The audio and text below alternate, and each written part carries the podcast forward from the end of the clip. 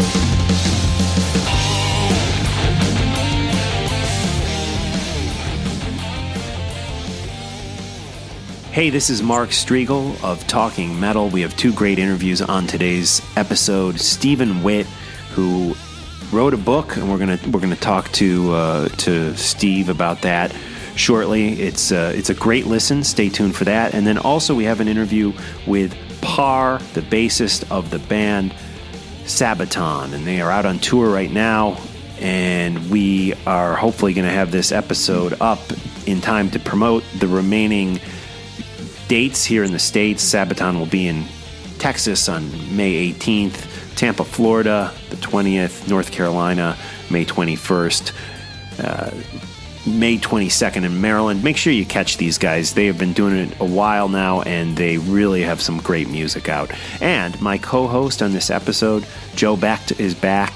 Am I saying your name right, Joe? Joe Becht, right? Yes, Becht. Yeah. He- Although um, it, it, it is in some parts of Germany pronounced Best, but I won't Oh, go okay. into the semantics there. No, Right. Becht is the way it's been pronounced. Yeah, great. Thanks for having me on, Mark. I really Yeah. appreciate it. Thanks Yeah. for um, coming back on. You grew up in the the Chicago area and experienced the the metal scene there, which is something I kind of experienced because I, I lived there, you know, from eighth to twelfth grade back in the eighties. Although I I was never like involved like going to the the clubs and, and seeing the up up and comer bands like like you were. Well, I shouldn't say that. I used to go to the Thirsty Whale because they had Right. all age nights. And did you did you frequent that place much? Yes, we went to the Thirsty Whale often. Uh, we would. I remember a triple bill. It was uh, two of my favorite local bands, uh, Trouble and Zoetrope, and I think the third Right. band was Thrust. Okay. and uh, yeah, that was a great show. And uh, yeah, there there'd be some really good bands that would come through the Thirsty Whale. Now it's just a gas station The uh, the hot dog stand's still there though. Is it? Um, Okay. Well, yeah. let me throw some some band names at you that I used to go Sure. see, like as a fifteen, like even I don't know, I, I could have been like even fourteen the first time I went there because they used to have these all age shows. Were, Right. now, were those six? May, maybe I'm now. Maybe I'm wrong. Were the were the all age shows sixteen and up, or or You know what? I, I can't remember. Plus, Yeah. I was you know I was over eighteen, so it really didn't matter to me. right? But uh, right. yeah, Oh, I, I I think they were all age. I think they were. So, anyways, uh, I I saw Holland there many many Holland. times. Yes, yeah. And I know you played. Uh, you mentioned Holland a few episodes back. Yeah, they were a great band. signed to Atlant- Atlantic, I believe, and they they were this band that sold a ton of albums in the Chicago suburbs, but nowhere else in the world. that was it was like so they got dropped, even though Correct. they did very very well in in especially the the suburbs of of Chicago. And Yes. they put out just a, a great record called Little Monsters. I believe it's up on Spotify. It, it, I don't. I think it, the compression on the Spotify and iTunes version was not great. It sounds much better if you can track down the the old vinyl. But I used to see them play. I saw them numerous times. Uh, other bands I saw Hammer On. I saw Hammer On play Right, at least three or four times. All right, so let me tell you about Hammer On. Uh, the lead guitar player was my one of my best friends in school, uh, Carlo Basili, and he is now one of the foremost flamenco guitarists in the world. So he tours the world playing flamenco guitar, Oh my God, Spanish wow. style guitar. Yeah.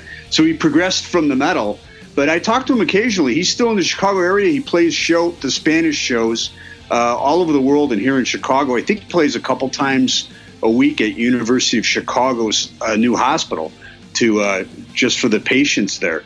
But yeah, and then and he runs some hot dog stands, ironically too, in the city. But yeah, I knew Hammer On really well. I used to watch him practice in their studio on North Avenue. Wow, I loved that band. I, I remember seeing them at least twice at the Thirsty Whale, and then at some rock festival, which it was like them and uh, another band that I liked called Paradox. I don't remember them. Paradox, yes, yeah, Yeah, Yeah. No, and they they it was the record release party for it was like this like mini arena. I don't know where the hell it was. I have no idea, but uh, it was like a record release party for this album that came out called The Class of 1985, which Paradox were on there and I believe Hammer On had a song called Marching Off to War. Or Yes. marching onward, or marching. uh, Yeah, mar- I think it was like the lyrics went marching onward, marching off to war, or something. Uh, Yeah. I still have that in my record collection somewhere, Wow. and uh, yeah, that that was that was a lot of fun. I, I saw Paradox, I believe, also at the Thirsty Whale. I didn't see them as much as I think I only saw them like twice, but uh, another band I saw at the Thirsty Whale, and I don't know how I got into these guys, but somehow I ended up with a cassette of theirs, Damien Thorn. Do you remember those guys? Damien Thorn, yeah, that's definitely. Now I'm going to ask you: Do you remember a band called War Cry? Name sounds familiar, but I, I honestly They were really good. In fact, I, I you know the singer Rich lives in Hammond, you know, which is borders the south side of Chicago, Okay. Hammond, Indiana. He, li- I believe he lives in that area. I talked to him a few years ago. I, I, I'd like to reconnect with him because he has some pretty good stories. But uh, yeah, they they kicked ass. I saw them on a triple bill actually with triple. Um, it was Twisted Sister, Queensryche when they had the EP out, and Warcry was the first band that played, and that was up at um, in Wheeling at that bar. And I'm blanking on the name right now, but yeah, they, they, they, all these bands are bringing back lots of memories. yeah. My favorite, go ahead. I'm no, my I, I think you know Trouble. I really like Trouble. I love Trouble, uh, especially when they had Barry Stern as their drummer. Now that connects me to probably my favorite band in the city, which was Zoetrope. They they just kicked butt. They were like a, almost like a Motorhead type band, and they put they were very thrash. And Barry Stern was an awesome singer and uh, drummer, and he passed away unfortunately. And then when he played those two albums with Trouble, that really that, that was great stuff. It was produced by Rick Rubin. Right. Yeah. Right. Yeah. And the other band I saw, which I, you know, we're talking like 85, 86 at this point. Um, there, there was. oh, I remember my friend's drum teacher's band was playing this thing called Lombard Fest, in Lombard, Right. Illinois, and we So went. I, I live in Downers Grove, which is Yeah. just south of Lombard. Okay. Yeah, so we went to we went to Lombard Fest, and uh, the it was the first time I ever heard of this band. And they kind of got a little notoriety uh, a number of years later. I think they kind of transplanted to L.A. and they they were kind of mixed up with this other band, Damals, somehow. But they, they were called Diamond Rexx.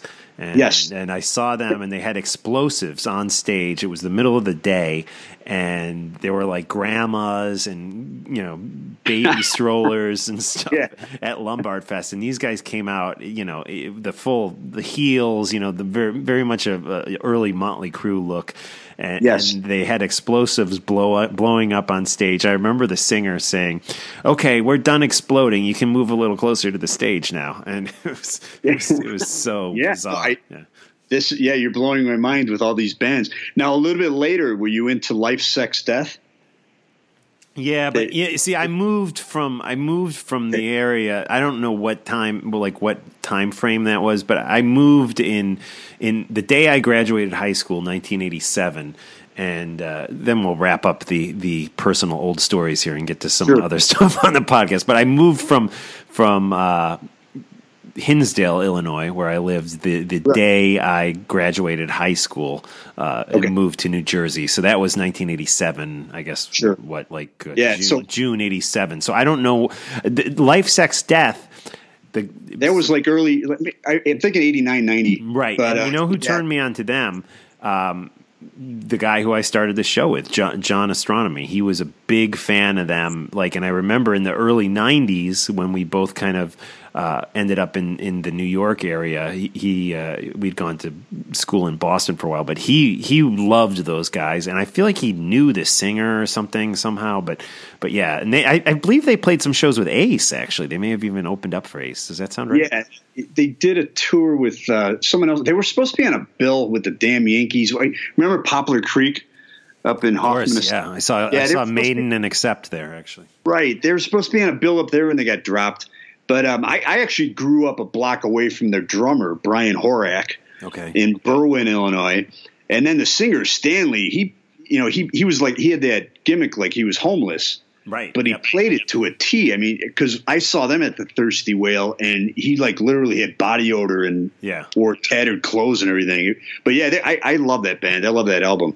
Yeah. Good stuff. Yeah. And I've heard other people mention his body odor too, so that's funny. Yes. um, excellent, cool. Well, let's let's get into let's get into this interview now. You conducted this for Talking Metal, which I really appreciate. Thank you. But um, let's let, can you explain who this guy is and and what you guys are going to be talking about during the interview? Certainly. So this all goes back to when I was on the show last time, and it, you talked about the value of music, and I just remembered the you basically risked your life to ride your bike to Rose Records to buy albums, and I, I really did, and I know that sounds like like like when your parents are like I used to walk ten miles to school each, day," but but it's it's it's really freaking true. Like trust me, like- people, the, the route he took, you don't want to ride your bike on Yeah. that route. yeah. So, um, it- right after that, I went out to Portland. Uh, my my son plays baseball on a college on the West Coast, and he was up at playing Portland University. So we went on. That was our spring break. So I go into this uh, the Powell's bookstore. It's world famous. It's the largest book store in the world. And uh, you walk in. I walk in. The first book I see is this "How Music Got Free" by Stephen Witt and I had to pick it up because of our conversation. Yeah. And what I found in the book was a just an absolutely fascinating read. And they say truth is stranger than fiction, and in this case, it really is. And he explains basically how music became free, how the album went to the CD, the gentleman in Germany who invented the MP3 file and the struggles he went through. Uh, Doug Morris, who is the most powerful record executive in the world, and how he rose from the ashes um, and became all powerful and kind of missed the boat on technology, but then later on garnered that technology to make even more money. And then uh, the most fascinating character, I think, is this guy. His name's Dell Glover. He's a middle class guy and lives in a, he- works in a polygram CD plant in North Carolina in the middle of no. And he winds up like stealing the CDs and releasing all this stuff to uh, these these uh, pirates out in the uh, in in the computer world. So it's pretty fascinating read, and that's so I, I thought I'd interview the guy because uh, it, it's such a great book, and it's not really there's not a lot of hard rock or metal focused in there. He does mention physical graffiti um, because of the beauty of you know the double album, which is a, a lost art because now everything's so focused on the single with the iTunes and everything. But um, the things that you know, I, I don't want to get too wordy here, but um, you know, I when I picked up the book, I thought for sure it would be really heavily in the Napster, and he Right. would talk about Lars Ulrich and his his uh, his his uh, you know trying to go against Napster. That's not Napster's barely mentioned in the book, and Lars isn't mentioned at all. Wow. And it's interesting that the big turn of events wasn't the defeat of Napster. It was the record company's inability to stop the MP3 player. So uh, yeah, I don't want to give too much away, and I don't in the, in the in the interview because uh, it's a great read. I want everybody to go out there and purchase the book, even though the author himself says, "Oh, you can steal it." I, I just I can't grasp that mentality, Mark. Right. I can't I can't grab stuff for free. I want to pay. There's I still Yeah, I'm the same way. I mean, we must be idiots or something because you know it's like, uh, and we can talk about that after the interview. But but right now, let's let's let's get into a little Led Zeppelin. Let's do something off of Physical Graffiti, an album that you just mentioned. What do you, what do you want to do off of that record, Joe? Um, there's so many great songs, but I just love the Rover, Yeah. the second song of the album. Yeah, I mean, you, really, you could pick any song off of, off this record. It's so Yeah. good. But here we go. A little Led Zeppelin here on Talking Metal, followed by Joe's interview with Stephen Witt. And again, he is the author of the book How Music Got Free here on Talking Metal.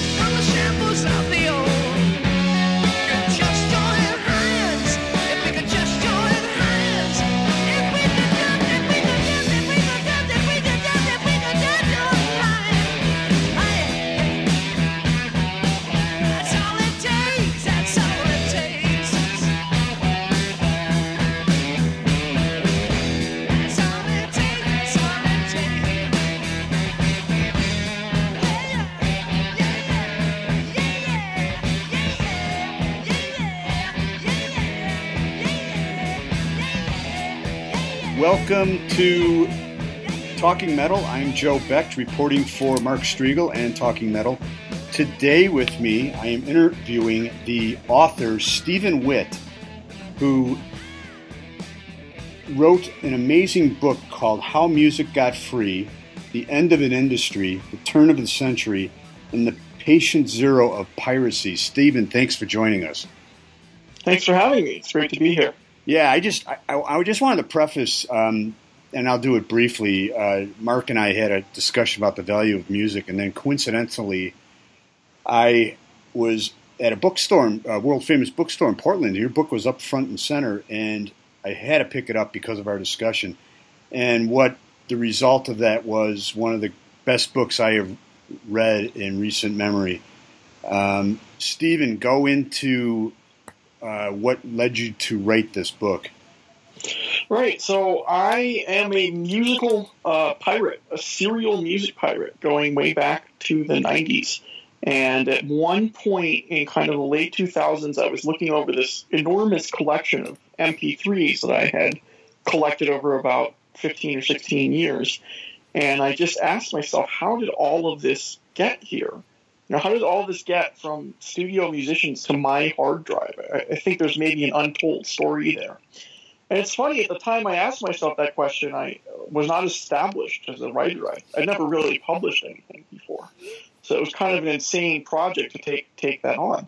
But I started investigating it, and over the next, it took five years to write. So over the next five years, I found all this kind of fascinating information about the history of the MP3, the history of the internet, and the history of music piracy that hadn't really been covered anywhere before. And in, in 2015, the book finally came out.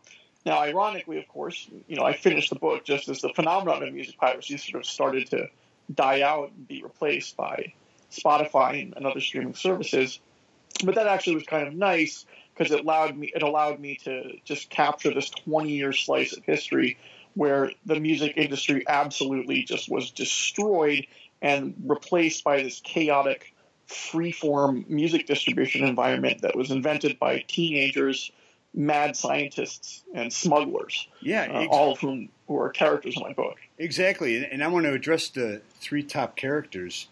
Um, there's so much I want to go into. So, the, the first thing, well, let's let's start where you know, when I immediately picked up the book, I thought of it would you definitely talk about Napster and being Mhm. from you know a metal and hard rock fan. Lars Ulrich and Yeah. his his his Sure. advocacy against Napster. That was barely, Lars isn't even mentioned in the book, and Napster is barely in the book as well. Correct? That's correct, and that Yeah. was a conscious decision. That that part of the story is so well known, and one of the goals that I set for myself was to have the book contain as much original reporting, underground reporting, unknown reporting as, as possible. You know, I think anyone who lived through that period remembers Lars and his and his battle against Napster, his which he actually people think he failed. He actually succeeded. They, they got Napster shut down. Right. Uh, but that was a, a battle that they won in a larger war, which they lost. Exactly, and you, you address that in the book. I, I don't want to be jumping around too much, but you actually address in the book how the victory over Napster really wasn't the thing that impacted the music industry as opposed to the victory for the MP3 player, correct? the victory for the MP3 player was really what ultimately sunk them. Uh, and we can go into that now, but it might be easier for the listener if we just start at the beginning with the story about what the what the MP3 was and where it came from. Yeah, so you- have three main characters. There's this uh, Karlheinz Brandenburg. He's he's a genius programmer from Germany that invents the MP3. You have the most powerful record executive in Doug Morris, and then you Yeah. have a hardworking middle class guy in North Carolina named Dell Glover who works in a CD factory. And Yeah, to I'll you know just to end up on this before I you talk about this you know I read this book and I always go by truth is stranger than fiction there's times in the Yeah. book where I had to like take pause and say this is not a novel that Stephen Witt wrote this is this is real stuff so so go ahead Yeah. and go from there yeah Uh, well, I think uh, yeah, there were so many amazing details uh, that really, because I, thought I was writing a technical history, kind of, uh, you know, history of technology and maybe some kind of social history. It turned out though that there were just a few characters who propelled the whole thing forward, and and none of them had ever really been written about before. The first one was Karlheinz Brandenburg, the man who really made it all possible. He was the he was the brains behind the MP3. Uh, and what had happened there was that okay, so you know we're entering the compact disc era in the 80s and 90s. To the record executives and the musicians, those compact discs are inventory. They're selling it for a ton of money, right? But to a computer scientist, a compact disc looks inefficient and flawed those racks of CDs at the mall that we think of as like something we want to buy and own, from a computer science perspective, that's just a big array of inefficiently stored data. So, what these guys had the idea to do, and this is back in the 80s, was to get all of the data off of those disks, put it into a centralized computer server, then you would call in literally on your telephone, punch in a number into some catalog, and then the song would come streaming back through the phone, and you'd hang the phone up onto your stereo, and it would play through there. So this is something like we have this today. You know, this is how Spotify and Apple Music work now. But they were they were kind of the visionaries were seeing this happen 30 years ago. The sticking point and what made it very difficult is for that to work. The compact disc records uh, information at very high fidelity, something like over a million bits per second of, of stereo sound. To get it to fit through the phone line, you have to get it down to about 128,000. So that's a compression ratio of almost 90%. Put that in layman's terms, you have to delete 90% of the information on the disk and still make it sound good. Now, that sounded like an impossible task when they first laid it out. There was no way you could do it. But Brandenburg, and he really was drawing both from insights in mathematics and deep insights into how the human ear actually worked. They were going into the anatomy of, of how you hear things. And they were able, through years of work, four or five years of work, tens of thousands of man hours, and millions of dollars in R&D spent, to finally come up with a working prototype that would compress music in this way. Ironically, they couldn't sell it once they made it. They couldn't get the record industries to sign on, uh, and so they had this kind of brilliant piece of technology, but but nothing to do with it. So they posted it online for public download for free. And that's when the teenage kids in their bedrooms at the beginning of the home downloading era in 95 and 96 got a hold of it and started using it to pirate songs. Okay. Yeah. It, so moving forward into this story, um, I want to go to Dell Glover. Now it's interesting because um, when Mark, who Mark Strigl, who is the uh, creator and host of Talking Metal, you know, he discussed, he, and me too. We would, you know, we, we'd lift, we would. He literally risked life and limb to go buy the album. He'd ride his bike to a record store. You know, you'd ride your bike and save your money and cut lawns to go to the record store to buy these giant Sure. albums. And the artwork was beautiful and there was value there. But you know, that being said, um, I do enjoy having my entire music collection in the palm of my hand that I could just plug in my car. But anyway, going to Dell Glover now, um, he worked at a CD factory, and I'm getting that because there's guys out there that say, "Oh yeah, well the album, I, I prefer even the CD. The album, the CD played a big part in this whole music piracy and uh, movement, correct?" Huge, Yeah. huge. The thing that people say about the music industry is that they screwed up the transition to the internet era, and that is true. But one of the reasons that that happened is they were really the first industry to go all digital. The compact disc was really ahead of its time. Uh, for it to come out in the early 80s, it's still kind of extraordinary. They were taking everything, now we think of everything as being digitized, right? But it was the Right. first real home consumer media product that was all digital. And back then, they kind of didn't have the foresight to put any kind of copyright protection mechanism on it. And so the, it turned out they were just, once you bought the CD, there was nothing preventing you from lifting all of the information off of it.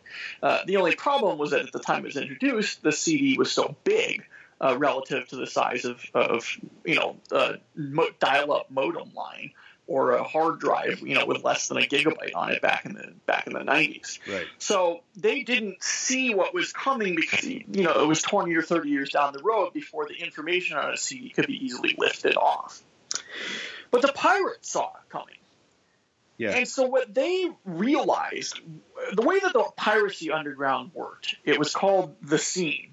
It was this network of guys who infiltrated the supply chains of different entertainment uh, industries and leaked stuff out. And these were actually organized gangs in the scene that would do this. They would form these kind of loosely affiliated digital crews that would hang out in chat channels and say, hey, I think my friend works at like a record store, or my friend is a music journalist, or my friend works at a, you know, can get an Oscar screener for us early. And if we get that ahead of time, we'll be able to digitize it and put it on the internet uh, before the music, or before the album, or before the movie even comes out. And so this became kind of the holy grail of the underground piracy scene. Infiltrating the music industry supply chain and leaking stuff out earlier and earlier and earlier. And eventually, as I reveal in my book, they got the ultimate mole, the ultimate inside man, was a guy named Dell Glover who actually worked at a compact disc manufacturing plant. And his job was to take the discs and put them uh, into the packaging material. So he literally had them at his fingertips, uh, Yeah. weeks and, and sometimes months ahead of their release dates. And the way he did Now it, I don't, want to, out- I don't want to give too too much away, but the way he did it was absolutely fascinating. Right, and yeah, so he had to smuggle this material out of the plant. And I won't reveal too much about how he did that, but it involved belt buckles and uh, containers of ramen noodles. Uh, yeah, and and and the fact that his motive for leaking these CDs wasn't really it was monetarily uh, based, but it wasn't the fact he wasn't making the money on the on the music either. And I don't, again, I don't want to give too much Well- away, but yeah, it, his his whole business model and what he did on the side was absolutely fascinating as well. Right. Well, Yeah. you know, so the way that this piracy underground worked is there was actually an ethos. There was a pirate's code that you weren't supposed to make money off leaking this stuff. It really was supposed to be a, a, a network of trade. Now they did that partly because um, you know there was actually some kind of countercultural ethos in these groups, and they also did it because it reduced their criminal liability if they ever got caught. You know, if you're caught bootlegging CDs as a massive for-profit um, operation, that's a big penalty. You will go to jail. If you're caught trading them online with no cash involved, it's harder to convince a prosecutor or the FBI or especially a jury that you should go to jail for a long time. And that ended up being a very important distinction uh, in the in the group that uh, Dell Glover joined, which was called Rabid Neurosis. They had a really strict policy that the leaks were not to be sold, that they were not to be monetized in any way. Uh, and that instead it was kind of a, a community of people who shared this among themselves, and then sooner or later it, it you know kind of percolated out of this narrow group of pirates and into the larger world of the internet on Napster and later stuff like Kazaa and LimeWire, much of which was seeded by these CD leakers, but especially Dell Glover. You know, I remember- something like two thousand CDs. I you know? remember uh, I, I tried. See, I, I'm I'm just still old school. Like I, I, I feel comfortable paying on iTunes. I feel it's like my duty to pay for music. But but I remember going on Kazaa and and that stuff when it came out, and it just to me just didn't sound good, and it was very cumbersome. And uh, yeah, I think I think there's a generation gap there. right, too. I'm so I'm 38. I was born in 1979. Sure. And I was on in college. I got to college in 1997 and discovered rampant MP3 piracy. The people I know, even people who are just a couple years older than that, people who were born in 77 or 76, there's a huge shift there where they never really participated in it. And they were really in the in the compact disc and vinyl era they ended up being the buyers and they never came over. But people after 79, especially 80, 81, 82, just, just stopped buying records, I think. Uh, I think they just pirated uh, Yeah. for a certain period of time. And it was seen as almost kind of like an antique form of patronage that you would go into a record store and purchase something. right. Well, once again, uh, this is Stephen Witt. His book is How Music Got Free The End of an Industry, The Turn of the Century, and the pa- Patient Zero Piracy. So now that we're talking about that, let's shift to Doug Morris, the industry giant, who is an equally fascinating character. Um, another guy who, you know, he was he kind of bounced around the music industry for years, and then hit it big in the mid '90s with s- stuff like Rico Suave, right? And, and- Originally, Rico Yeah. Suave. Yeah. His story was basically Morris's story. I mean, he was on to- I, I don't want to interrupt you, but I, I found it interesting because you brought up Zeppelin and you brought up the physical graffiti. Yeah. How you know the beauty of the that because that's one of my favorite albums of all time, and the beauty Mhm. of that al- that double album and just chock full of great music is over. And Right. you know, here's Morris who actually worked with Zeppelin towards the end of their career, and and you mentioned Stevie Nicks and her her uh, Right. substances that went up her nose. But then, it, so he he kind of was like middle of the road with those acts, but then he just really propelled himself with uh, something like Rico Suave. Go go on. You know, he he he had always Zeppelin in some ways his was an anomaly because he had always worked closer to the pop end of the charts. Right. Basically, his life story is he was recruited by Ahmet Ertegun, the legendary head of Atlantic Records, in the mid '70s to run Atlantic's uh, in in-house imprints, and that included both Swan Song, which was Led Zeppelin.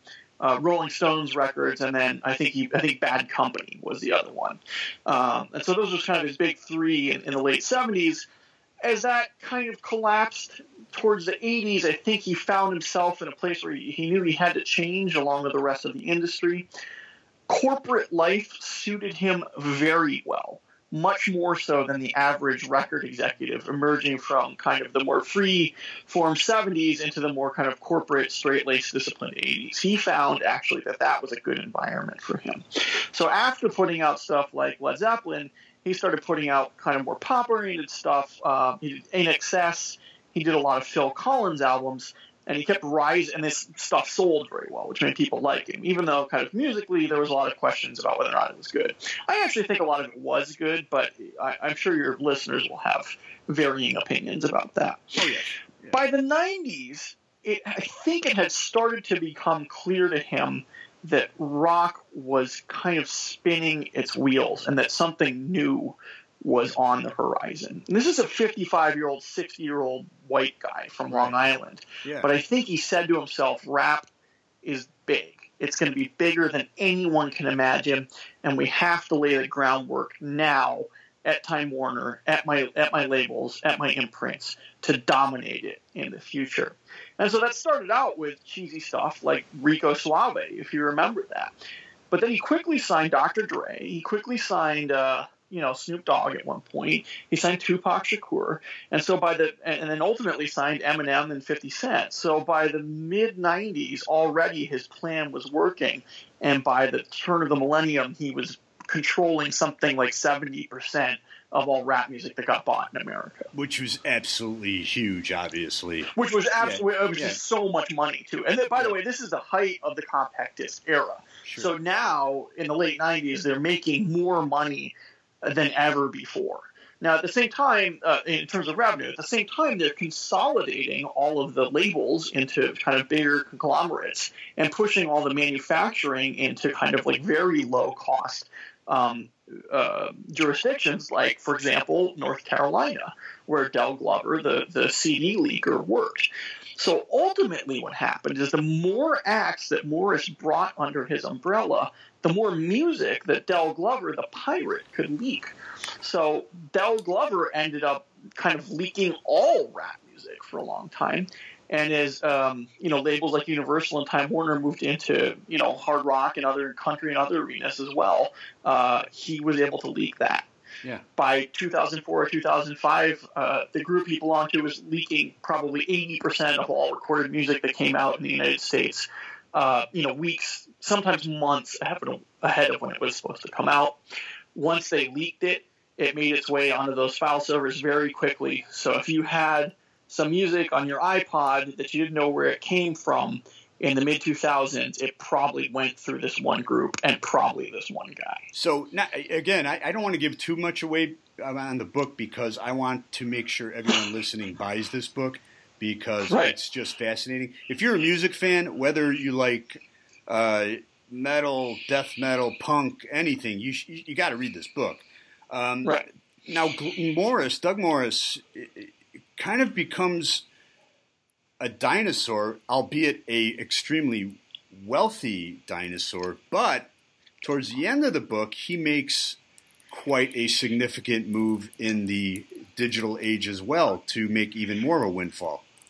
Right. He invented this service called Vevo, uh, and then he kind of was very early into Spotify as well. Yeah. So, you know, the funny thing, piracy really hurt these guys. There's no question about that. But what ultimately killed them was not piracy. Because if you look today, piracy has declined a lot the industry. The recorded music industry has not totally recovered. The live music industry is doing quite well. But the recorded industry music, uh, uh, music industry has not really recovered. And one of the things that happened was the disaggregation of the MP3 single from the album. Right. So when Steve Jobs came along and, and, and sort of said, Well, I have this iTunes store, he convinced Morris and all of the other record executives to sign on. Well, that arguably was a mistake for them because it allowed the consumer to buy just their favorite song as opposed to their whole album. So if you think of like think about Rico Suave for example, perfect example. Total just one hit wonder, this guy Gerardo. But he sold over a million albums. Okay. Albums at, at 12, 13 bucks a pop based on that one kind of crappy almost almost a novelty song, right? Well, if that comes out today, they're not making anywhere near that kind of money. They can't sell an album based on a single anymore. And that has historically been their model. And they still can't do it. And that's one of the things that makes sort of ongoing the record industry. is- It's just much more challenging than it used to be. Yeah, and you, you do you do make that a major point in the book, which is Yeah. how music got free uh, by Stephen Witt. Um, Stephen, what's the best way for people to get your book? Um, you know, I don't really have a preference. You can go to your favorite small bookstore. You can buy it from your favorite enormous large online retailer. Sure. Or you can pirate it. oh, come on now. I, I'm not going to tell you how. I'm not going to promote that. No, no, no, no. You, you can. Um, it- it's all the major. I mean, I, I have it coming. yeah. So I, I, uh, I mean, yeah. You can obviously find it on Amazon. Um, I found it at a huge bookstore. Um, you can also Yeah. download it on iTunes and all the other, uh, all the. Yeah, oh, and there's also an audiobook edition. So, Okay. so if you want to hear me read it, that's available. Yeah. Um, you know, and then for if there's any foreign listeners, it's it's in most foreign markets in translation as well. That's, so that's amazing. it's out there. Yeah, again, Yeah. I said, you know, there are times. I, I think there were three times during this book where I had to take pause and say, "This is not a novel. This is actually happening, or actually happened." So, you know, I want to finish up our interview. What do you think the value in music is right now? Uh, you mean Well, value for profit, the business yeah, value, for or, profit uh, and the business value because there's still, you know, towards the end of the book, there's still a big battle over money and who's going to split Right. the pie. the the recorded music industry is I think they're at a permanently lowered state of profitability. I in some ways the album era was an anomaly uh, because of the reason that I gave. They were able to bundle all of these out, you know, sell all these albums in a forced bundling mode uh, based on the on the strength of one or two hit singles, Right. and they just can't do that anymore for the same reason that the newspaper industry is struggling because you used to have to buy the whole newspaper with all that advertising and stuff, and now you can just kind of break the articles off piecemeal and, and read only exactly what you want. Exactly. There's no way to fix that. There's no there's no going back to the old model. Yeah. So while I think streaming provides probably great opportunities, there's no way to force the consumer to buy a bunch of songs that they're not going to listen to. You know what I mean? Yes. Uh, and, and that that moving from kind of that chunky distribution model to a more sleek streaming efficient one is, is in some ways great for the music consumer. It costs them a lot less, uh, and they get to everything that they want, but it's bad for the producers. They just can't make as much money as they used to. Now, there's you know this explosive kind of live market, the festival circuit. There's other ways to make money. Sure. You know, and the economists who look at this theorize that well, people kind of have a fixed entertainment budget, so if they're spending less on compact discs, maybe they'll spend more on live music, and that definitely seemed to be true. Um, and that- yeah, and that's why you you, see all these big dinosaur the bands we like going on these huge Right. tours, still making profit, but so much money. Yeah. so much money. Well, it's harder. It's interesting because uh, you know I like metal.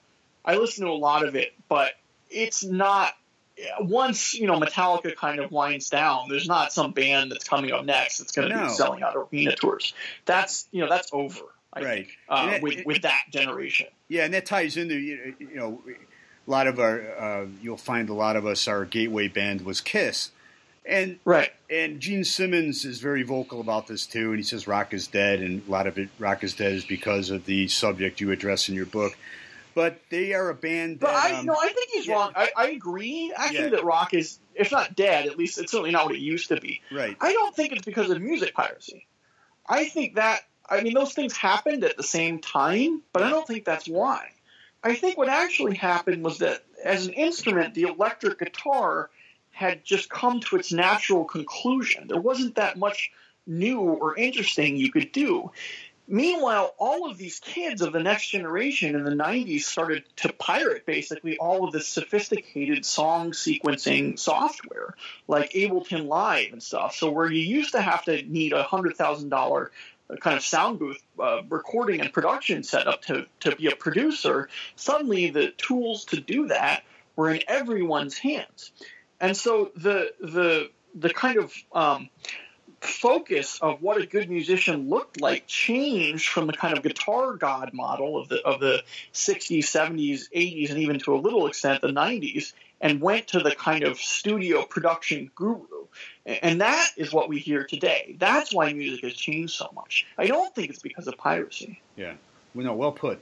Stephen, I can't thank you enough for being on the show. Once again, it's Stephen Witt. His book is How Music Got Free uh, The End of an Industry, The Turn of a Century, and the pa- Patient Zero of Piracy.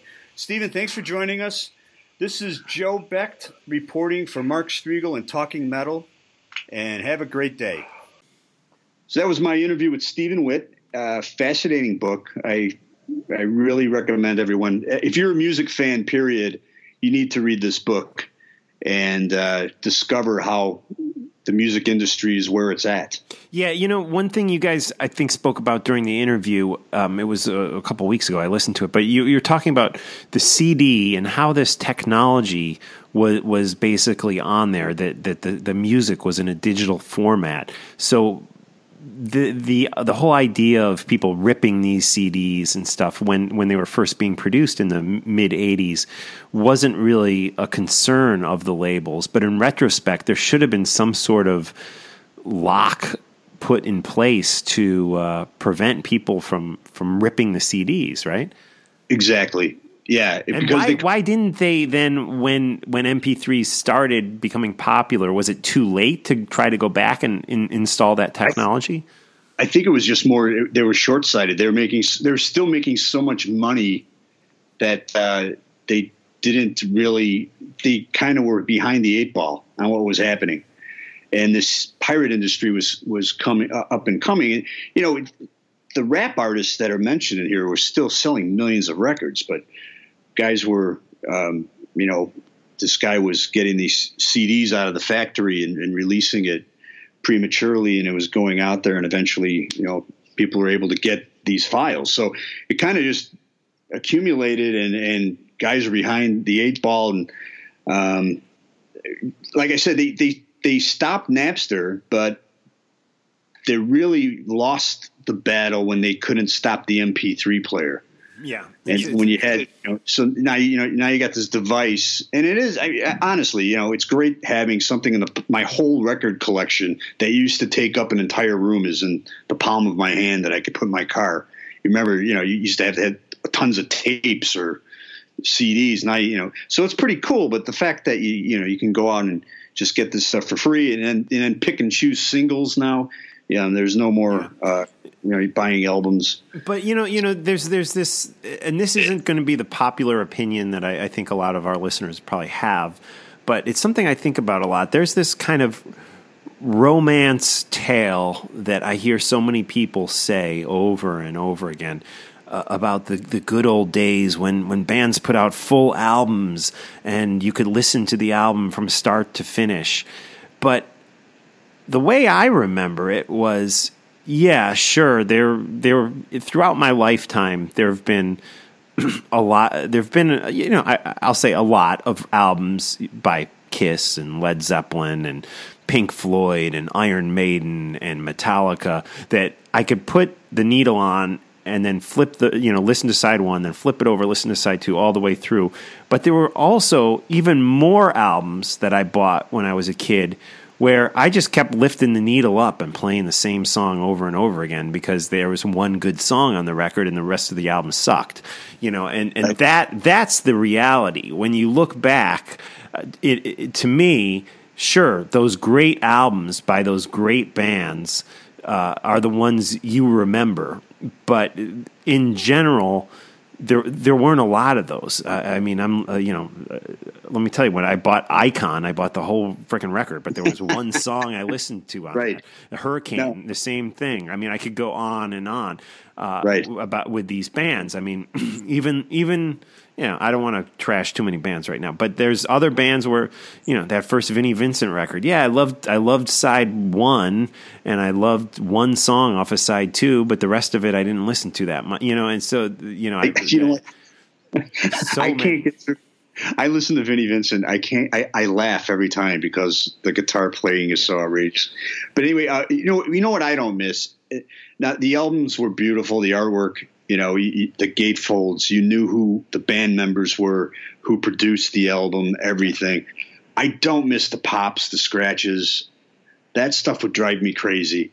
Right. And and you know, it, it sounds crazy, but I didn't want to go out. You know, I, I remember when I had Van. I was the first guy in the block that had the Van Halen album. Everybody on the block wanted to borrow it. Someone scratched it, and I'm like, shit, I got to buy another copy. And you know, back then, yeah, sure, but you know, to spend 11 dollars again really sucked to being in eighth grade, and I had a you know my my Van Halen album was ruined.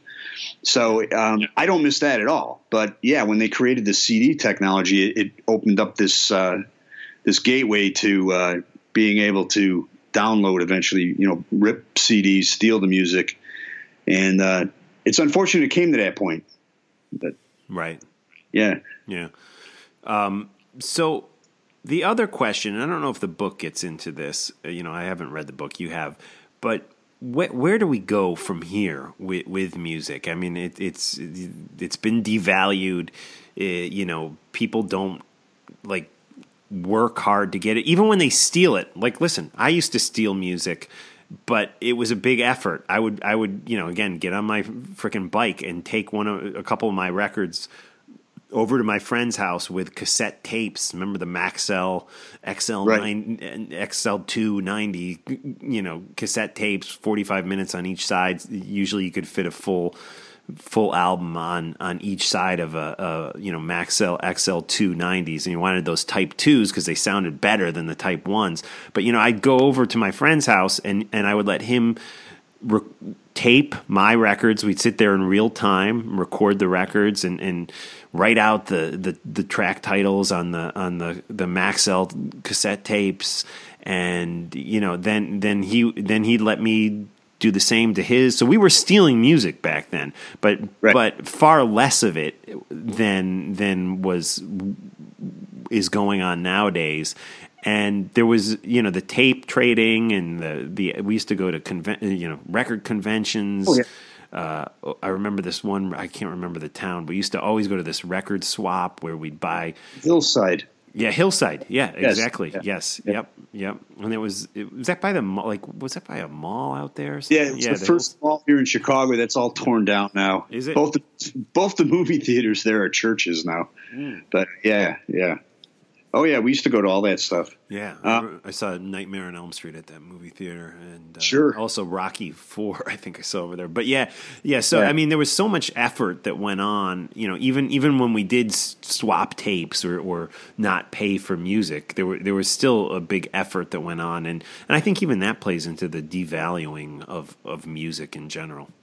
I, I I agree, and I think so many different things have gone on recently that have really changed the uh, music industry. You know, the, the the companies paying these huge advances, the bands to take chances. Uh, people, you know, like like my sons, they'll listen to a few songs here and there, but a lot of their money will go to to to apps on their phone or or uh, video games. You know, I just remember Aerosmith off that Guitar Hero made more money than you know half their record collection just off of the Guitar Hero video game. So you have things of that nature that are happening. Um, you know, there's iTunes, and you're buying music Right. uh, but you know it, it's it is single oriented, and Yeah. I mean, guitar driven rock. I, I just wish it would come back. It doesn't seem like I don't know. Everything just seems so. It's not. There's no not that hunger anymore. The big the big pop stars are a lot of the women. Um, you know, you get the Taylor Swifts, the Adeles, but uh, I don't see like that Motley Crue coming up or that Metallica. These kids even rap music, you know, I- I'm not a big fan of rap, but I did think that like when Public Enemy and NWA first came out, it was pretty cutting edge and, and sort of, you know, fit kind of in that heavy metal mode Right. because it was so, so hard edged. And even the rap that comes out is just, I don't know, it's just, it, it's flat. Um, Yeah, there's some of it though to me that I don't understand, like the rap and like some guy with like tattoos all over his face and he's drinking some like you know Nyquil, uh, you know vodka Right. mix or something. To Yeah. me, like that was the first time, like with uh, some of those guys, I was like, wow, this guy's kind of kind of creepy, you know, like, and I was a little like like whoa what's up with him? And and i was like ah so that's the rock star of today because i'm an old dude and i don't get it. You know what i mean?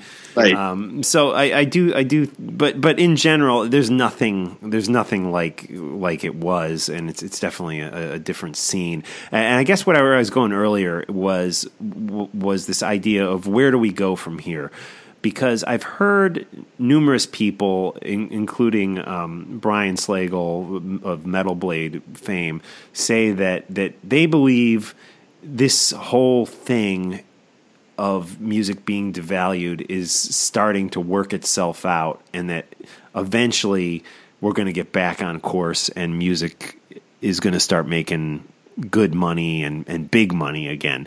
Was there anything in the book about where where we end up, like ten Well, years down the road, twenty? No, there's nothing nothing about that. Um, it does, you know, discuss the big battles that they had over, um, you know, who controlled what what uh, publishing rights and everything.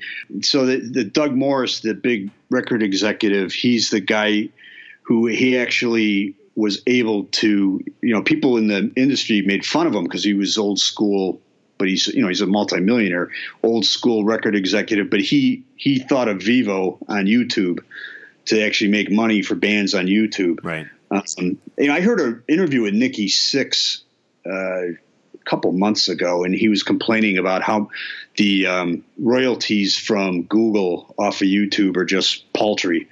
And I believe someone else said something like that too. And and it's it's unfortunate. Maybe you know if they can possibly get better royalties from you know companies like Google. I know Apple. I think Apple compensates the artists fairly, um, but yeah, I I I I do tend to agree with Brian though. I just feel it's got to come back Right. because it's it's it's an art form, um, and and it's needed.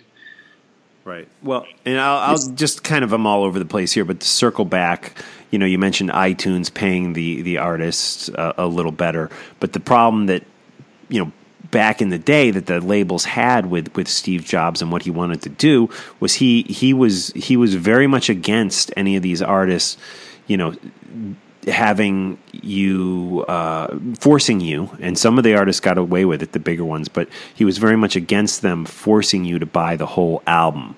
And Right. so, so that was a killer. That was Yeah. that was definitely a killer, and and that hurt the music industry, and they caved to to Steve Jobs, who was really the guy who wanted people to just be able to buy these single downloads, and you know what happened was when a certain artist would force you to buy the whole album, some of the bigger artists again would get away from that. They just wouldn't sell because people wouldn't do it, and then they'd go to the, you know, was the next Napster. What what was the big like uh, file Uh, file sharing? it? Kazaa. Yeah, they'd go there and they, they, they just steal it because they didn't want to pay ten bucks Right. for the record, and and you know the, the the again it's it's back to my whole thing where it's like I believe the record company, you know, from the late '60s through whatever 2000 they were forcing us to buy a lot of records that didn't have uh, a, a full album's worth of good material on them. And and I mean, I, I worked at VH1. I got a lot of free records back in the day, but I also would go buy a lot of records. And there's just, I mean, I look back at those grunge bands. I mean, there were so many of them. Not not the big ones, but uh, the, kind of the second tier grunge bands, where I would go buy the album and there was like one good song on there. You know, the Offspring. I remember them. I used to like like a handful of their songs, but I ended up buying like four of their records for probably like four of their songs. You know. Exactly. Yeah. So I, I do think there was, you know, some greed and ignorance, obviously, on on the labels, and in a lot of ways, they they brought this upon themselves. Yeah. I agree. Definitely. Cool. Well, en- enough on that. We will have links up to the the book in the uh, show notes today on Talking Metal. And right now, I want to get into our interview with with Pär from the band Sabaton here on Talking Metal. Uh, we're going to check out a song called "The Last Battalion." And then we'll get into the interview and we'll come back and talk some more with our co host Joe today. Here we go. This is Sabaton, followed by my interview with their bassist, Pär. 1918, the Great War rages on. Our battalion is lost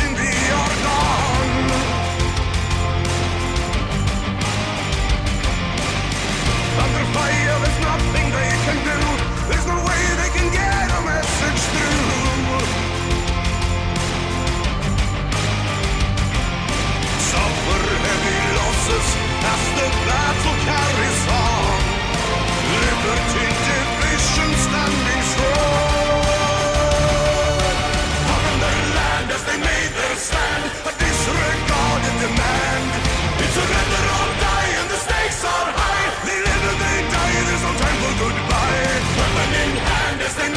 stand to disregard demand.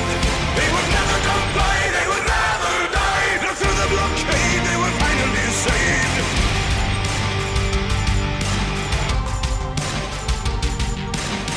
Friendly fire munitions low. The supplies they were dropped upon their floor.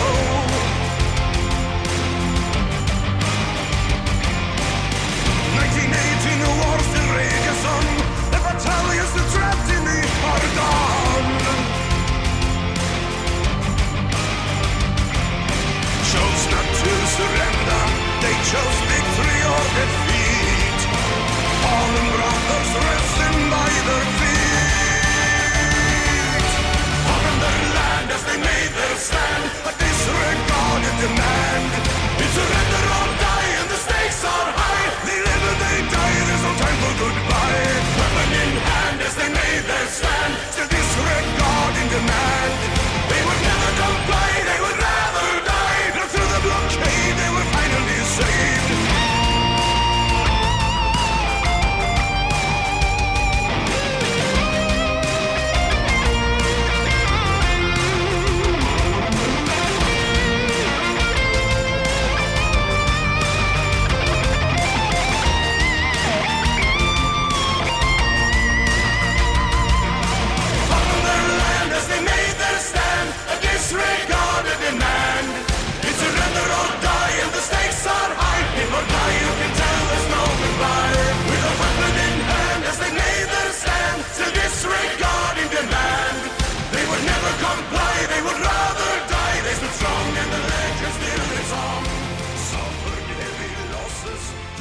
Hey, this is Mark Strigl of Talking Metal and calling in from San Francisco, Pär Sundström from the band Sabaton. How are you, Pär?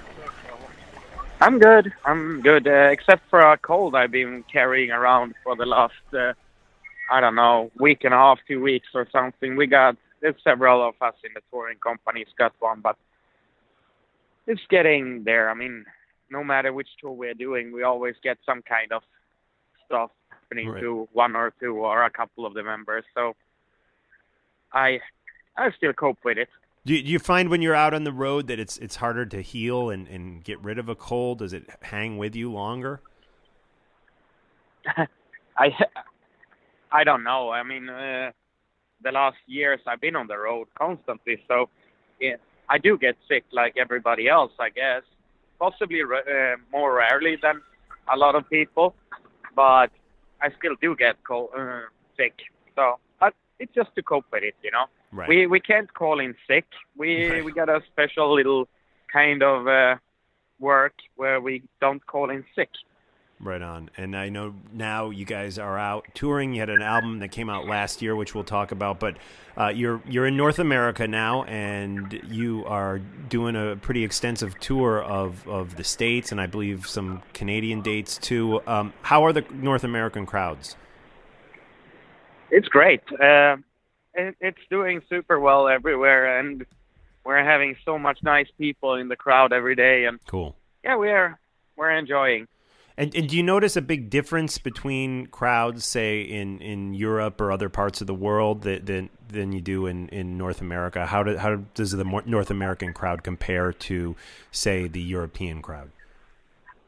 You can't really compare it like that. Like there is a difference between Europe and and North America. North America is very big, and uh, it, it's like it, it's just you can't com- uh, compare the two.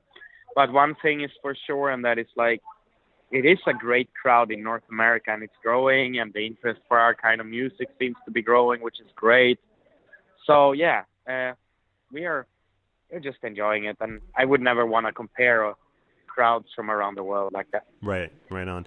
And now, when you say your style of music, one term that a lot of time gets gets stuck on you guys is is power metal. Is that a term you embrace? Do you like being considered power metal? I know some bands don't want to be pigeonholed into into you know one genre of metal. How, how do you feel about the power metal term? It's quite misleading uh, because the two main things you think about when you hear power metal, they will be um, uh, first they will be high pitched vocals, so secondary fantasy themes and lyrics, and we have none of those. So the two lead themes of the typical power metal has nothing to do with Sabaton. Right. So I think that the term is misleading. I always say we're a heavy metal band. Right on, right on. And you guys are in San Francisco tonight, and I know you're going to be hitting Texas on May 18th. Uh, May 20th is Tampa, Florida. May 21st, North Carolina, and May 22nd, you're in Maryland. And I believe that ends the, the North American tour. What's up for you guys after the North American tour? we go back to uh, Europe where we have a lot of uh, festivals waiting for us, uh, which we will go through in the summer. And for the autumn, we have some plans which we haven't revealed yet, but uh, we we have a plan for the autumn and for the winter, and actually also for next year. But there is a lot of things of that I cannot talk about at the moment. Okay. And you guys do your own festival too, right? Yeah, in August. We have been. It's 10 years anniversary this year, and uh, uh, yeah, Cool. And where does that actually take place? it's taking place in our hometown, Falun, uh, and uh, we started it 10 years ago, and it's been growing, and uh, it's been like it's so great. We have over the years we have been uh, able to invite a lot of uh, bands we grew up listening to, uh, bands that uh, we are fans of, friends of, and to put on a festival and be able to do that, it's an amazing feeling. Absolutely. Now you you mentioned you know the fan base growing, And you guys, you guys aren't a brand new band. You've been around a, a long time. And, and is it? Do you see general growth like over the years, or is there definitely like an acceleration like uh, of of the growth of the fan base within the last few years? It depends on territories, but if you look at, for example, North America, where we've been quite intensely supporting other bands the last years, uh, it's really paid off, and now you can see kind of crowd we are pulling into the show. Right. So that's the that's been recently, but it has to. I mean, it's it's nothing strange. If you do something faster, it will go faster. If you do something more, it will, you know, you will reach the end. If you drive 30 with a car of 50, of course, if you drive 50, you will get to the destination faster. And we're a band that drives at a very high speed. We work very hard. Right on, right on. Now, the album that you guys put out back in 2016 is The Last Stand. It's a concept record, and it's a very cool concept. Each song deals with uh, a, a battle from history. And you know, there's there's the, for example, the Last Battalion, which is uh, about a World War One battle, and I mean, every song deals with a battle basically on the album. And so, are are you? I'm assuming that you or somebody else in the band is is a is a true student of history and, and studies, you know, global history. Is is is that the case with with you and all the band members, or is it certain band members? No, it, it's not the true with any band member that we are studying history actively. We are a heavy metal band first and foremost. Right. But we decided we want to sing about something that really matters, something is from the real world instead of making up things. And uh, then there are the great stories. We don't actively study and travel around and read the whole history around the world. We would have zero time for doing a single show in a year if we would be doing that for Right. full time. So uh, when it comes to us writing an album, we have so many ideas and we dig through and and we start doing a little bit research on the themes, the themes and the specific topics that we decide for that specific album. Right. But we don't do full research. It, wouldn't be possible. There, there are historic professors who spend their whole lives digging into things like that, and we are after all touring and doing metal. Absolutely. Cool. And, you know, like I mentioned, the band has been around a, a while at this point when you're one of the original founding members of, of the band. When you look back on your career with Sabaton, what are some of the career highlights for you? There, there are several career highlights of us. Uh, one of them being when we first uh, were recorded the song Primo Victoria, and we all felt like that this will be a game changer for us, or to say, this will be a, a possibility for us to do something about the band, something real. We we had no idea how far it would take us uh, when we had uh, just done that uh, song, but we knew that it is it's like competing with world touring bigger bands than us. And by then, that was a big achievement, which gave us confidence to pretty much uh, put all effort we could towards the band. So that was uh, definitely a highlight of our uh, career. And uh, there has been several of them uh, over the years. And of course, to to tour with Iron Maiden, to tour with the Right. Scorpions, to tour with such bands, and to headline the biggest festivals in the world, yeah, that's kind of goals, all of them. And over the years, we have seen many of the goals we set up when we started. We have seen them, we have done them, and uh, we constantly set new ones. Right on. And you guys have played a lot of the, the real big metal festivals throughout the world. What What's the biggest festival attendance wise that you've ever played? We were the headliners of a, a festival in Poland with half a million people. Wow, wow, that's insane. That's insane. And and Yeah. is when when you're playing, say, a smaller venue and you're playing a festival like that, is what do you have to have a different approach to how you deliver your show, just as as an artist? Yes, um, when you are playing for so many people, you play mostly to cameras Right. because the majority of the people will be watching cam uh, screens. Interesting. So that's uh, you have to think a little bit different because you have to make the people who watch a screen to feel like they are part of the show too. You have to make them feel that they are almost on the stage. You have to invite the cameras, and that's um, yeah, you, it's a little bit strange because you get no feedback from a camera. So that's the main difference. You're when you're playing and you have five guys in the front that you get a connection with, and they scream at you and they laugh with you and they uh, and you have a connection during the whole show. That's one thing, but you will never get a connection with the camera. You get zero feedback. So you just have to to give and take nothing, so Right to on. say. Right on. And, and Pär, what kind of gear do you use? What kind of bass guitar do you play? I play custom uh, ESP guitars uh, for the basses, and uh, I have my own custom uh, setup for them. And, then every guitar player, including me, plays Kemper. It's a, like an amp profiler. It's uh, Right. not real uh, amplification. It's computers that generates the kind of uh, guitar sounds that we want. And when you use a a, a, a, a thing like like the Kemper, do you, are, do you run it through an amp or is it going like directly into the PA in the live setting? It's going directly into the PA.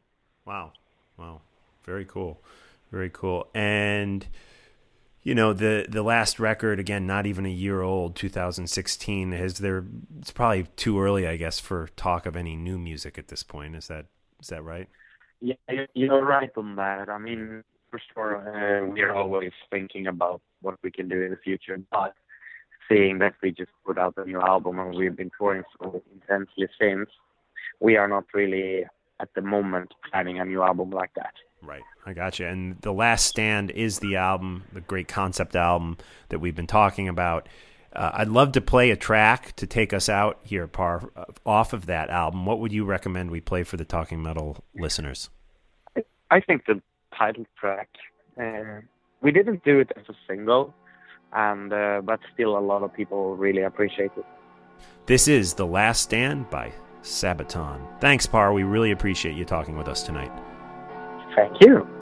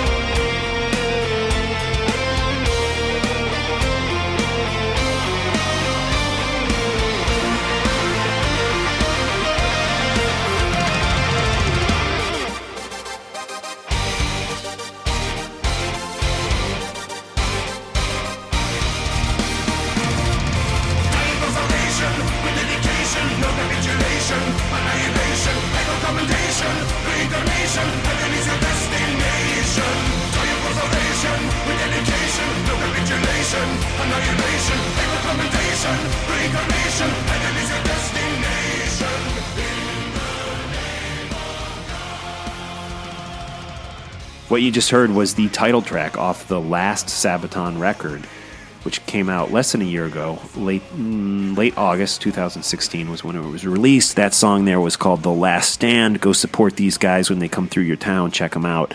Also, definitely go purchase their music.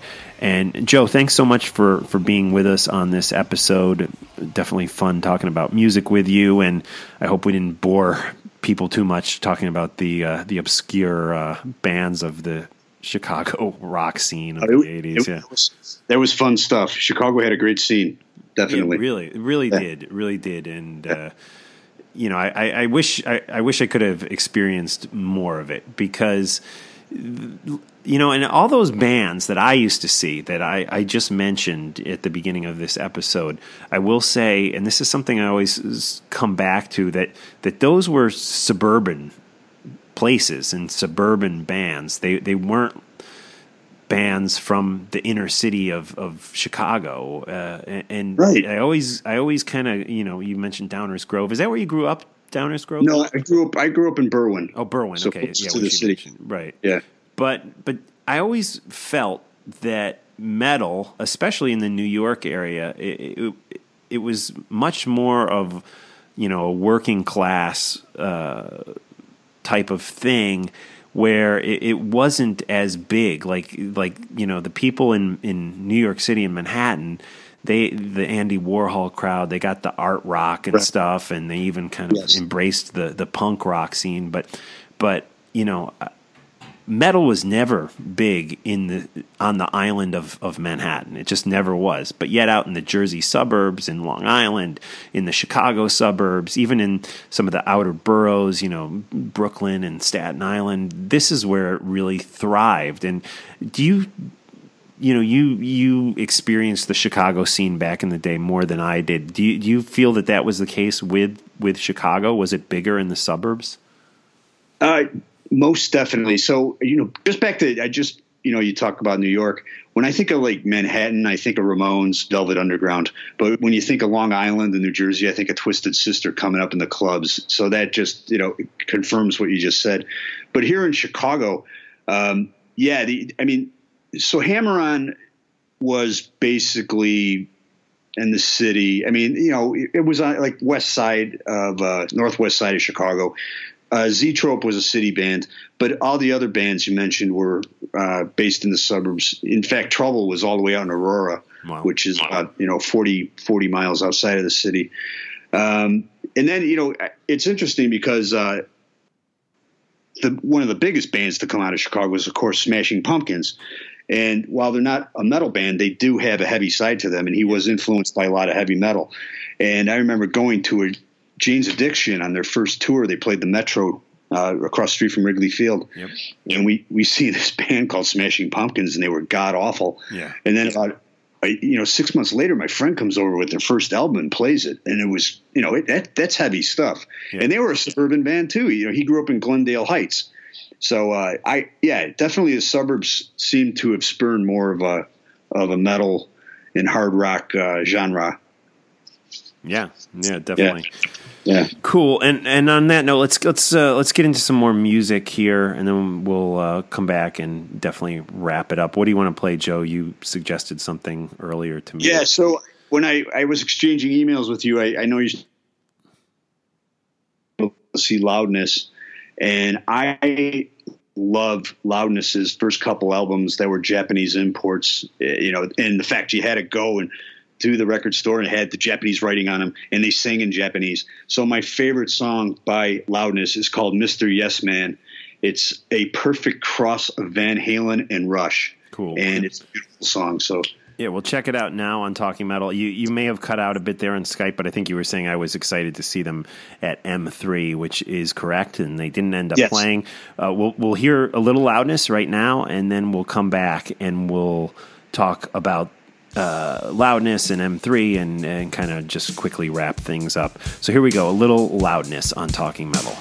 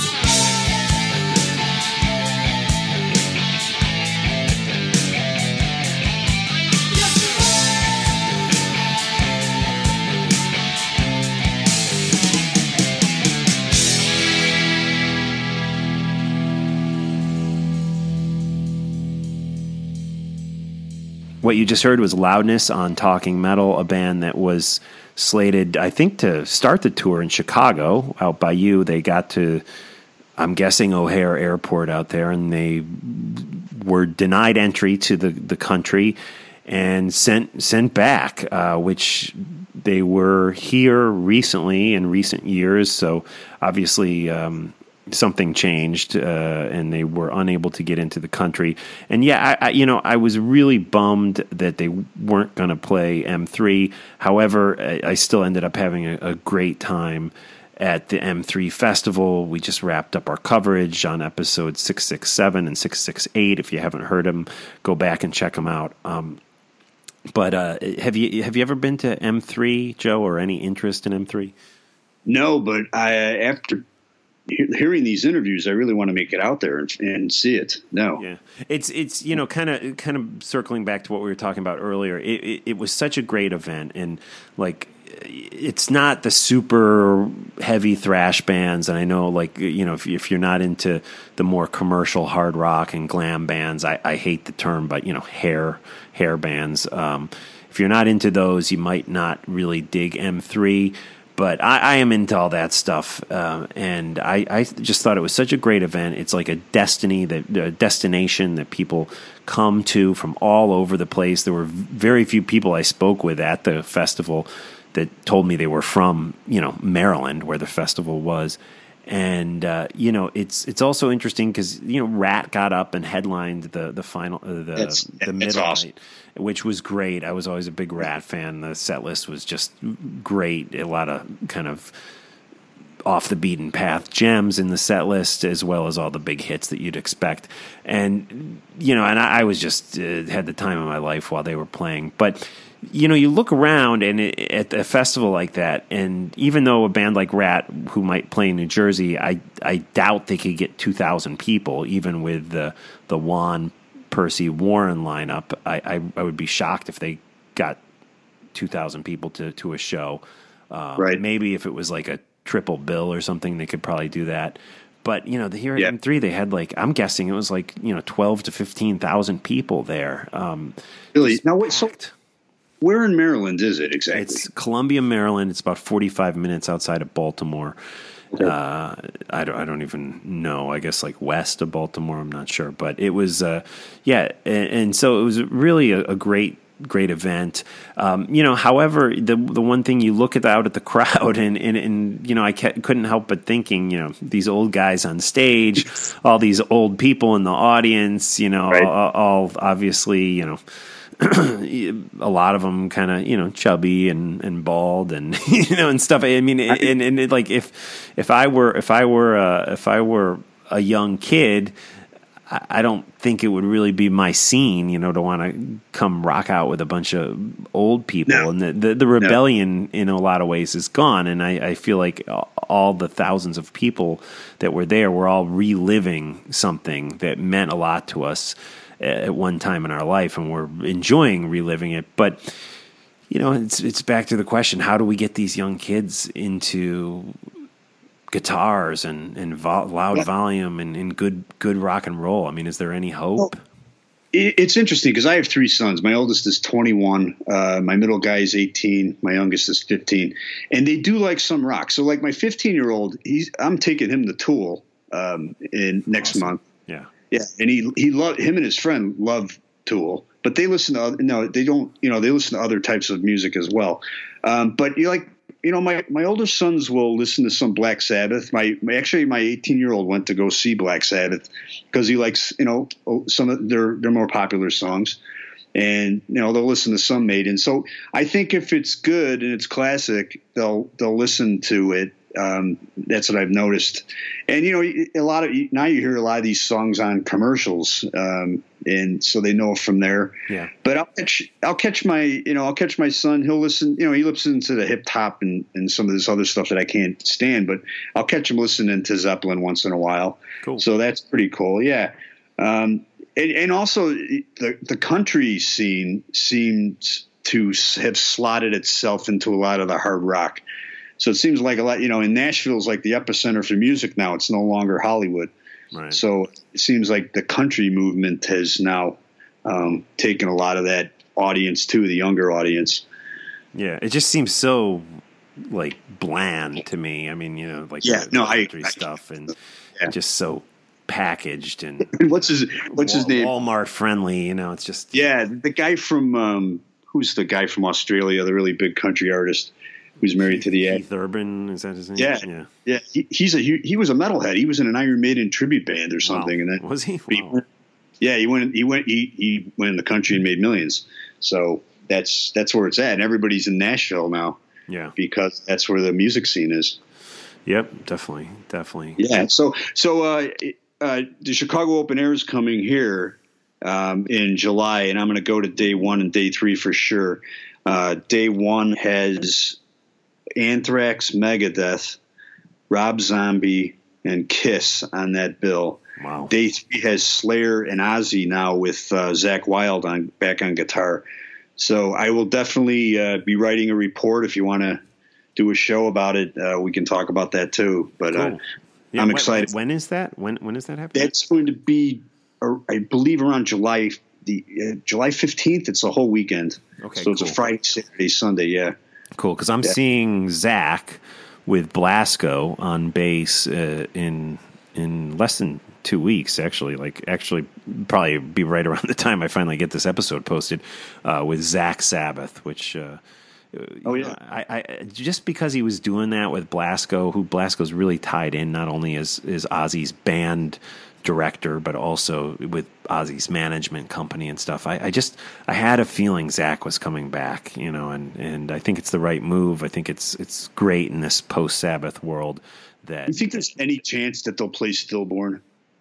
Oh, uh, I I would say no because Okay, I yeah. I know that that I remember an interview with Ozzy right around when when Zakk either left or right before he left, where Ozzy was kind of talking bad about Black Label Society, and he was expressing a frustration with all the the the you know Zakk was kind of become his own thing, and you know I I, I remember it was a really weird interview. I was like, oh wow, he doesn't he doesn't like that Zakk is, you know, that the black label thing is kind of blowing up. Um, I mean, I don't think that's why they booted him. I think it was because Ozzy didn't want somebody who who drank around him. But I, I do think it could have possibly played into it um, partially.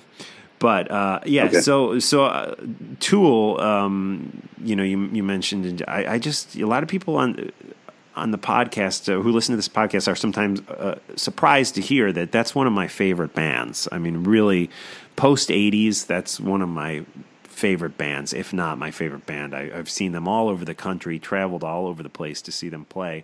Uh, Really? Yeah, and and uh, I'm excited to hear that your son is is digging them, and you're going to check them out. And I think we should end with some some Tool music here on the podcast. Uh, any any ideas what we should play? Okay, so I had the song to pick because I my fandom of Tool went in reverse when Ten Thousand Days came out, or I think that's the name of the album. I fell in love with the song "The Pot." If you could play that, and then from there I got into the whole album, and then I backtracked into the catalog, and now I'm a huge fan. So when they were big and when they first came out in the '90s, I listened to them; they were good. But now I just love them because of the song "The Pot." So if you could play that, that'd be great. Yeah, absolutely. Let's do it. And I, I've always said one of the best shows I've ever seen um, was Tool at Roseland in 1996. I saw him at Roseland twice. It was the second time I saw him there that I, I just walked out of there and it was like a, a spiritual awakening. I was just like, wow, that was that was something else. What I just witnessed. And great band, great players. Not really traditional metal, not really traditional anything. They kind of got their own thing going on. But anyways, we'll end with a little tool here today on Talking Metal. Joe, thanks so much for joining us.